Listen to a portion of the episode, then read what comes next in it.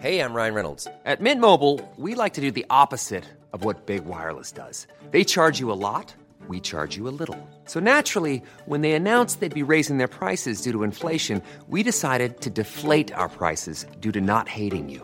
That's right. We're cutting the price of Mint Unlimited from $30 a month to just $15 a month. Give it a try at mintmobile.com slash switch. $45 upfront for three months plus taxes and fees. Promo rate for new customers for limited time. Unlimited more than 40 gigabytes per month. Slows. Full terms at mintmobile.com. It's December 5th, 1766, and another remarkable event is about to be uncovered by Arion, Rebecca, and Olly, the Retrospectors. A set of six breakfast bowls and plates sold to Mr. Shepherd for 19 shillings. Insert noise of hammer hitting gavel and polite applause. An inauspicious start, perhaps, but it was this sale that kicked off auctioneering as we know it, when today in history, in 1766, Scotsman James Christie, as in Christie's, first held an auction in his London showroom. Yeah, it was billed as a sale of the household furniture, jewellery, plates, firearms, etc., property of a noble character, brackets deceased. That was its billing. And among the things that did get sold alongside what Olly just mentioned were yeah, the sheets and the pillowcases, but also two chamber pots. You're like, who has turned up at this place to buy second-hand chamber pots? And how is it that that launched the career of the most famous auctioneer ever? Well, I mean, modern auctioneering was still a newish affair. I mean, obviously, people have bid against each other for things generally for, you know, since the, the dawn of time.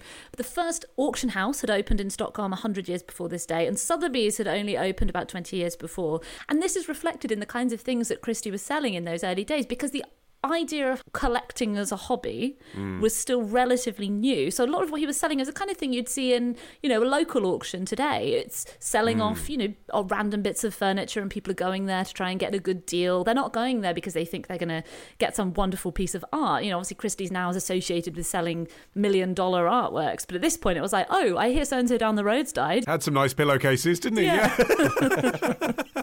I mean, yeah, that mix is really compelling, though, isn't it? And you can see why it got punters in. Because I guess, as well, amongst the upper classes, and it was upper class auctions that he was doing, it was noble personages, as you said, Arion, who had deceased, um, left behind stuff that middle class people would have been interested to see, especially because it was their chamber pots and it was the Madeira and the claret that they drank. Like it was affordable and it was kind of aspirational and it was also voyeuristic. And I, I think a lot, looking back on everything that Christie kind of innovated on, and we'll get to that, the thing that really sticks out to me is the idea of the private viewing. Because, you know, yes, that became a way to go and see old masters for free long before there were free public museums. Go and see a great picture. But actually, even in these days, it was like, come to Pall Mall, check it out. We've got a gun, we've got a pillowcase, see how the other half live. And it was lucrative too. So that 19 shillings that you mentioned would have been the, the equivalent of about $220 today. So if you think about it, you know, like the very first lot in a in a in an auction that was going to sell a whole lot of things, and the sale went on to last for for days and ultimately generated 174 pounds worth of takings, which would have translated to about $38,000 in today's money. So, you know, this he's already setting himself up quite well considering that this is taking place actually well, look, it's in Pall Mall, so it's not the middle of nowhere, but it's in someone's basement, and so he's already got something that's the foundation of what you can see Christie's becoming today. Yeah, and I mean, his early sales were successful and they were diverse as well. They included coffins, barrel organs, pigs, chickens, dripping pans, a lady's sedan chair, and 72 cartloads of hay, which were sold to the Duke of Queensberry. But what didn't do well was his first picture sale the following hmm. year. He had a Holbein portrait, which sold for the equivalent of £427, and a Titian that sold for £180. You know, as, as I was saying, art collecting wasn't really a big business at the time. Yeah, but he took the punt, didn't he? He could see that if he pivoted into selling art and created the market, then he was the only person who was specializing in, in art. I suspect he might have got that idea partly of, of specialism through his friendship with Richard Tattersall, who, if you know that name, Tattersall's, the first racehorse auction house. So they were specialising in horses. And I think Tattersall may well have said to him, look, find a thing you're really good at and do that.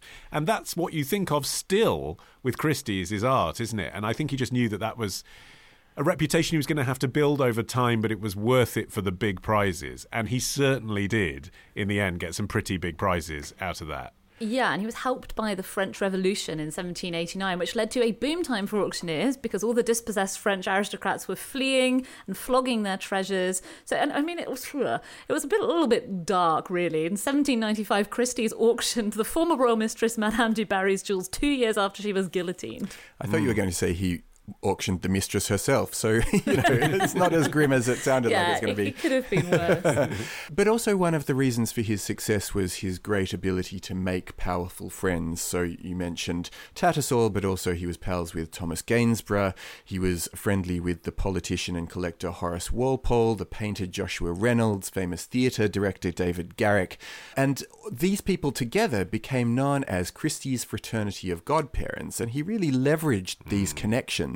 So, Thomas Gainsborough, for example, uh, did a portrait of Christie, and in the picture, he's leaning on a, a picture by Gainsborough, which is a landscape. And Gainsborough, even though we know him for portraits, he really preferred to do landscapes. And so he, he both put a bit of his work in the picture that was going to hang in Christie's and be the sort of, record of his association with Christie, but also it guaranteed him the opportunity to be hung alongside these old masters, thus Yeah. sort of elevating Product his placement, work. isn't it? Totally. So, like, yeah, you come to Christie's to buy expensive art. Oh, look what's here a Gainsborough portrait. Gainsborough must be good then. Yes. What's Gainsborough drawing a portrait of? Oh, a bloke who collects Gainsborough paintings. I mean, it's not very subtle, but, but it was absolutely sort of networking. Yeah. He was mates too with Thomas Chippendale, who built his lectern mm. that he used to stand behind to do the auctioneering. His force of personality, I mean, it was literally him. It was Christie himself who was who was hammer in hand doing the sales.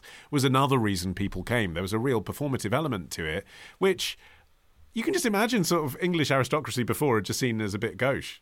well, he was really beloved. Apparently, he wasn't really a huge connoisseur of art, at least from an intellectual standpoint, but he was really, really good at making friends. He entertained people apparently famous for his dinners of venison and claret. You know, the likes of Gainsborough and Reynolds were attending. You know, he was really gregarious, outgoing, and when he died in 1803, his obituary in the Gentleman's Magazine said he possessed in a great degree the power of persuasion and even tempered his public addresses by a gentle refinement of manners. So he, yeah, he brought this air of class to what could sometimes be a little bit of a ghoulish profession. You know, a lot of people were attracted because they wanted to see dead people's stuff, guillotined mistresses' jewels. but he brought this air of refinement to it, which enabled it to become a, you know, an aristocratic pursuit. And patter as well. You know, he was very good at selling. So, despite all the people that loved him, there was a suspicion, I think, from the upper classes that, yeah, buyer beware. This guy, you know, he'll say anything to, to make you put, put your hand in the air. Yeah, there's a satirical drawing of him from 1794 that's titled A Specious Orator. And uh, the, the, the sales that he uh, arranged came to be known as sale by epithet.